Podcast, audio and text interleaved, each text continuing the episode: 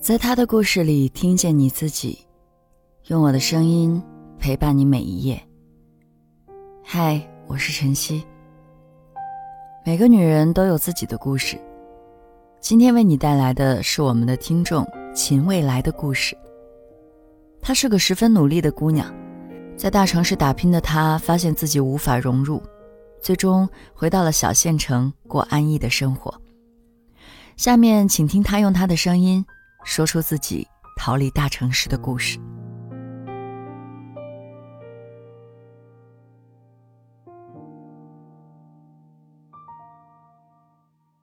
我们祖上世代为农，我的父亲一度津津乐道的是，解放后农村阶级划分成分时，我爷爷家被划分为贫下中农，属于免遭批斗的光荣阶层。一直以来，家里能过着比较安稳的日子，但这份荣光并没有持续太久。从我父亲结婚之后，我们兄弟姊妹四人的出生，结结实实的穷和实实在在的难，压得父亲喘不过气来。这时，他才知道，穷不是件体面的事儿，而是件要命的事儿。为了摆脱这种穷和难。他把希望寄托在我们四姊妹身上。我是家里最小的，我的两个哥哥年龄只差一岁多，几乎是同时上学的。他们都很聪明，成绩优异，小学一年级至五年级，一直是我望尘莫及的对象，以至于教过他，也教过我的乡村老教师，每次批改我的卷子时，都叹口气说：“一个妈生的。”跟你俩哥哥差太远了。聪明反被聪明误，自到乡里读初中，他们的成绩就一落千丈。也可能是所谓的叛逆期，他们在学校开始拉帮结派、打群架、做坏事儿，被老师列入坏孩子的黑名单。最后，他们索性选择退学，跟着打工队去工地上建房子。还有我姐。比我大两岁，长得比我好看，思维比我敏捷，口才比我顺溜。父亲对他寄予厚望，可希望有多大，失望就有多痛。他的灵光劲儿完全不用在学习上，在学校里就喜欢做点小生意，经常在外面的商铺批发小零食，回到学校高价卖给同学，然后拿赚到的钱去买新衣服，在我这儿嘚瑟。最后，高中没读完就辍学了，坚持要出去赚钱。我似乎是父亲最后的期望，脑瓜子最笨，属于没有什么可圈可点的那个孩子。怎么办？唯有死读书，唯有读死书，硬是一步步抠开大学的大门，成为我们家唯一的本科生。大学四年中。我爱上了写作，在各级媒体上发表过数万字长短不一的文章。大学毕业以后，我凭借着这些拿不到台面上的文字进入了职场，应聘上了一家杂志社。但随着纸媒的没落，我那看似稳定的工作变得不那么稳定。我们也开始背负着各种业绩目标，面对如此沉重的压力。我使出吃奶的劲儿，也没完成业绩目标，最终成为被企业优化的那个。但是我发现身边的人早已找好了退路，无缝衔接上了新媒体时代。想想一路上还算努力的我，如果就这样灰溜溜的回去，还是稍有不甘。我也决定去新媒体行业试试水。很荣幸。凭借着我的学历和纸媒写作的经验，我又应聘上了一家自媒体公司，希望能够在此大展宏图，打下自己的立足之地。可我发现，并没有我想象的那么简单。公司发展迅速，我的写作经验并没有达到报文的水平，在业务能力上排不到公司的佼佼者。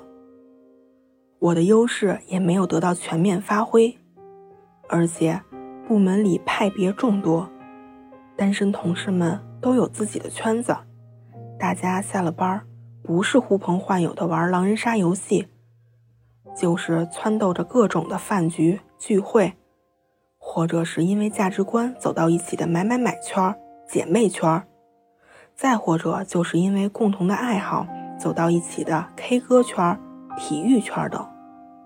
我生性腼腆，属于慢热型，对这些圈子也不怎么感兴趣，所以每每到吃午饭时，我总是形影单只，同事们聊得火热，我也插不上话。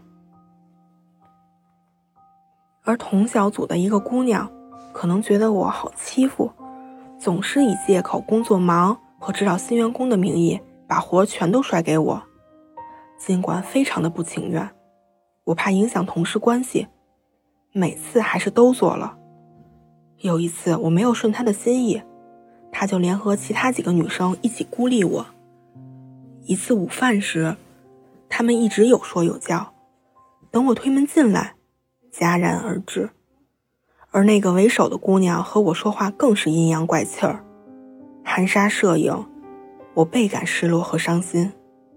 本来我觉得只要做好自己的工作，守护好自己的小世界就好，努力让自己不去在意这些事情。可这时。上司找到了我，说我太孤僻，和大家融入不到一块儿去。工作中每周上交的周报没有新颖，只是完成任务，委婉的要求我自己提出离职。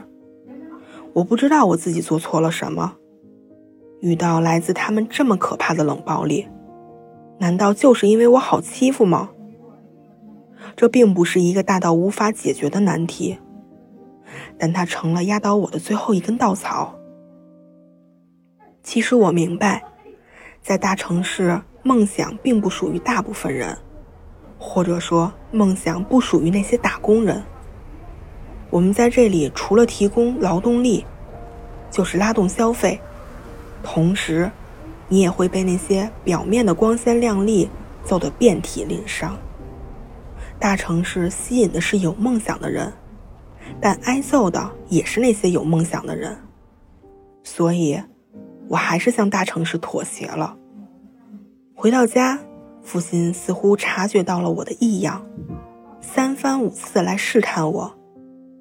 我终于忍不住的哭了起来：“爸，我认认真真的读书错了吗？为什么哥哥姐姐们过得都比我好？”他拍拍我的肩膀。你们已经比我们这代强太多了。确实，当年那个饥饿和贫困、自卑和拧巴的时代已经一去不复返了。我们也确实做到了一代比一代更强了。我的两个哥哥都在家里盖了小楼房，他们每年都在工地上，三百六十五天，可能只有不到二十天的时间在家陪孩子和嫂子。还有我姐，她的生活现在算是比较富裕的，嫁到了市里，自己边做生意边陪孩子。我乖乖复习一年，也顺利的考上了我们县的公务员儿现在的日子安逸且温暖。啊，对了，我男朋友也是我们单位的，我们准备明年结婚。想想大城市工作的朋友，有辛苦也有精彩吧。如果问我该去大城市奋斗，还是留在小县城享受，我想说，这其实就是一种选择。选择是一个很微妙的东西，要为自己的选择承担一切后果，包括现实中和想象中的。结果没那么好，你会想，我本来可以选择一个好的；结果很好，你又会想，本来可以选一个更好的。就像我现在想起妈妈那句：“不要你这么辛苦，只要你们都在我身边晃晃，我就很开心了。”我就会觉得自己的选择也是值得的。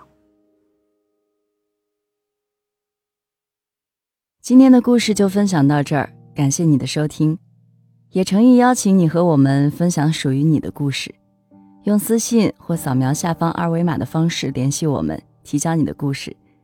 加入幸福圈，与千万姐妹共同成长，幸福相随。